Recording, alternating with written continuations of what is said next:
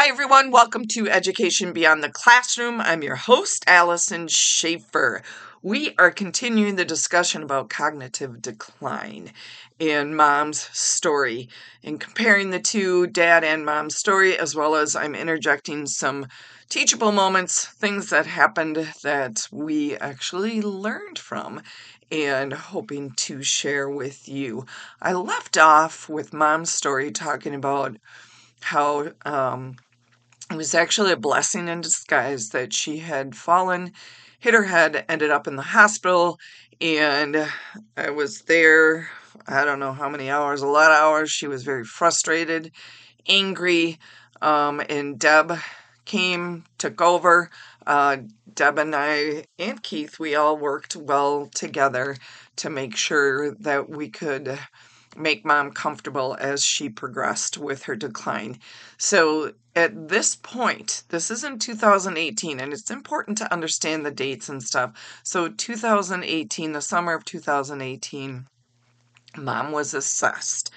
And I referred to OTPT, etc. I'm going to share the importance of those um, practitioners and how you need those to go on the journey with you if you have a loved one who is struggling with this. While mom is, you know, struggling with this and going through her assessments, Deb is um, trying, you know, to get her out of her condominium and into and it's called an independent living situation. The place that mom was has kind of like a progression, the whole facility in place. She would go from a condo to an apartment, all under the same guise and uh, of Attic Angels, and then go to Memory Care Center, and there's a health center facility in there. They also have um, assisted living, which would be a little step up from independent and more help. So while she's mom's going through all these assessments, Deb's calling, trying to get her into the um, independent living part, which she would have a two bedroom apartment. Let me back up and tell you about her assessments. So, after mom had fallen, um, all these people were lined up, and Deb was really good at lining up all the appointments for occupational therapy, physical therapy, a geriatrics assessment, and a therapist. And for me, I didn't know all the difference. Um, I knew, but I didn't really know. So I want to share with you what an occupational therapist would do with your loved one. They're uh, going to address the physical component and development and recuperating from the memory loss, so to speak, but you won't recuperate. But um, it encourages rehabilitation through the performance of activities required in daily life. So they try to actually mimic activities that are involved in your daily life. So I was there while the OT went through and actually um, went through to find out could mom go to the restroom by herself? Could she shower by herself? Could she put herself to bed? Could she eat? So at this point, she was doing okay on that, but she needed um, more exercise activity. And that's where the physical therapist came in. So to me, OT is more daily skills, and then the physical therapist is treatment of disease or injury um, by physical methods such as massage, heat treatment, and exercise rather than by drugs or surgery. And some of you might have experienced that where um, you might be recovering from an injury and you do physical therapy. Well, for mom, they implemented some exercises she needed to do with some soup cans, with a band. Um, and she was pretty good at doing this, and everything was written down for her during this time. And then the geriatric assessment. Now, geriatrics is a is a um, wow. They do a lot for your individual um, who is struggling, and their assessment. Debbie was more um, on board with all of this and going to this. I I remember going to Dad's appointment for the geriatric assessment, and what Deb told me about Mom's geriatric assessment was, um, you know, that basically the mind. Ch- checking the mind and seeing where mom is at. Um, could she write? I'm just going to spitball this one, but could she write uh, on a clock, uh, you know, a template of a clock, could she write 10 minutes to 2 o'clock? Um, and that was difficult. And um, I was trying to think of some other things. Oh, this is one test that Deb told me about that uh, she was given four words um, and then engaged in conversation and then had to recall those words, and she could not do that at this particular time. Now, I, I, I want to share a little bit more about what geriatrics is because it's a tool to evaluate a, a, person, a person's health and well being. Um, not only the physical and nutrition, but um, the medical um, condition that a person is, the mental health, and also the social support at home. So here's here's some things to put in your head. Geriatric giants um, this fell into it, and I'm this is all Mayo Clinic stuff. I I find it on Mayo Clinic. The geriatric giants. So as we get older, and again I've shared 61. Some things that I'll pay attention to are my mobility, so um, stability, um, incontinence, and impaired intellect and memory. So those are things that decline as we get older. But there's a there's a fine line if it's declining too much to the po- point where you cannot live a fulfilling life and you need some help. So, the other um, geriatric problems that fall under the giants, as well as delirium, falls, frailty, dizziness, syncope, and incontinence. And mom had a bout of syncope like vertigo, and they misdiagnosed her.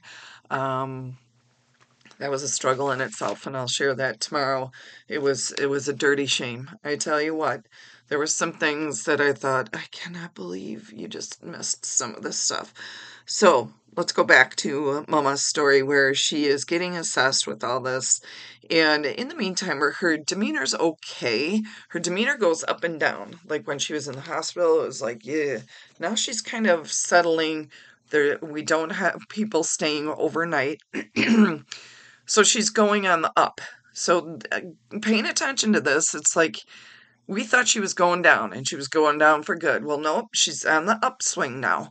A summer of 2018, fall of 2018, we move her out of her condo and we move her into her um, two bedroom apartment on the ground floor as part of Attic Angels. And it's independent living, but she has someone that she could reach out to if she needs help and they all there's activities planned for them and um and an activities room she can go out and go walking um, a beautiful courtyard and garden and it looks wonderful but as she's going through this her memory and her ability to understand um, even how to cook and stuff is starting she's starting to struggle with some of that. And I'm going to touch on family a little bit um, so that you understand. And I've, I've said this before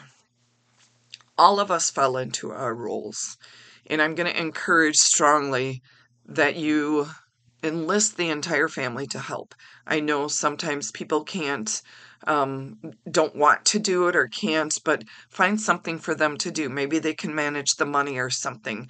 Um, maybe they can organize um, your loved one's home and they don't want to see the decline. So they, they just do it on days that maybe you take mom or dad away and that, that family member can go in and help organize.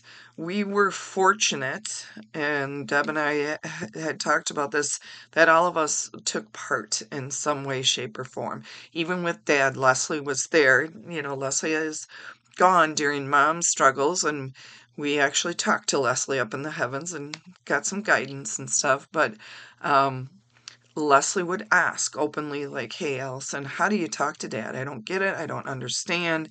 Um, and teaching, helping each other out. Um, for some reason, I was able to really handle uh, dad's dynamic, and with mom, it was harder.